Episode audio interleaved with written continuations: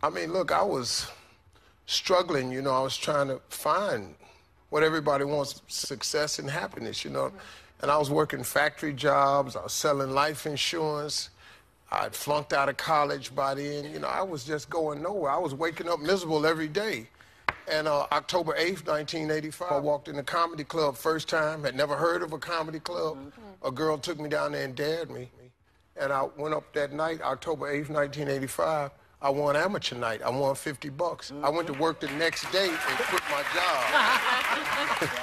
you know, when you jump right away, the parachute don't open. That's right. I jumped and, and then I started tumbling.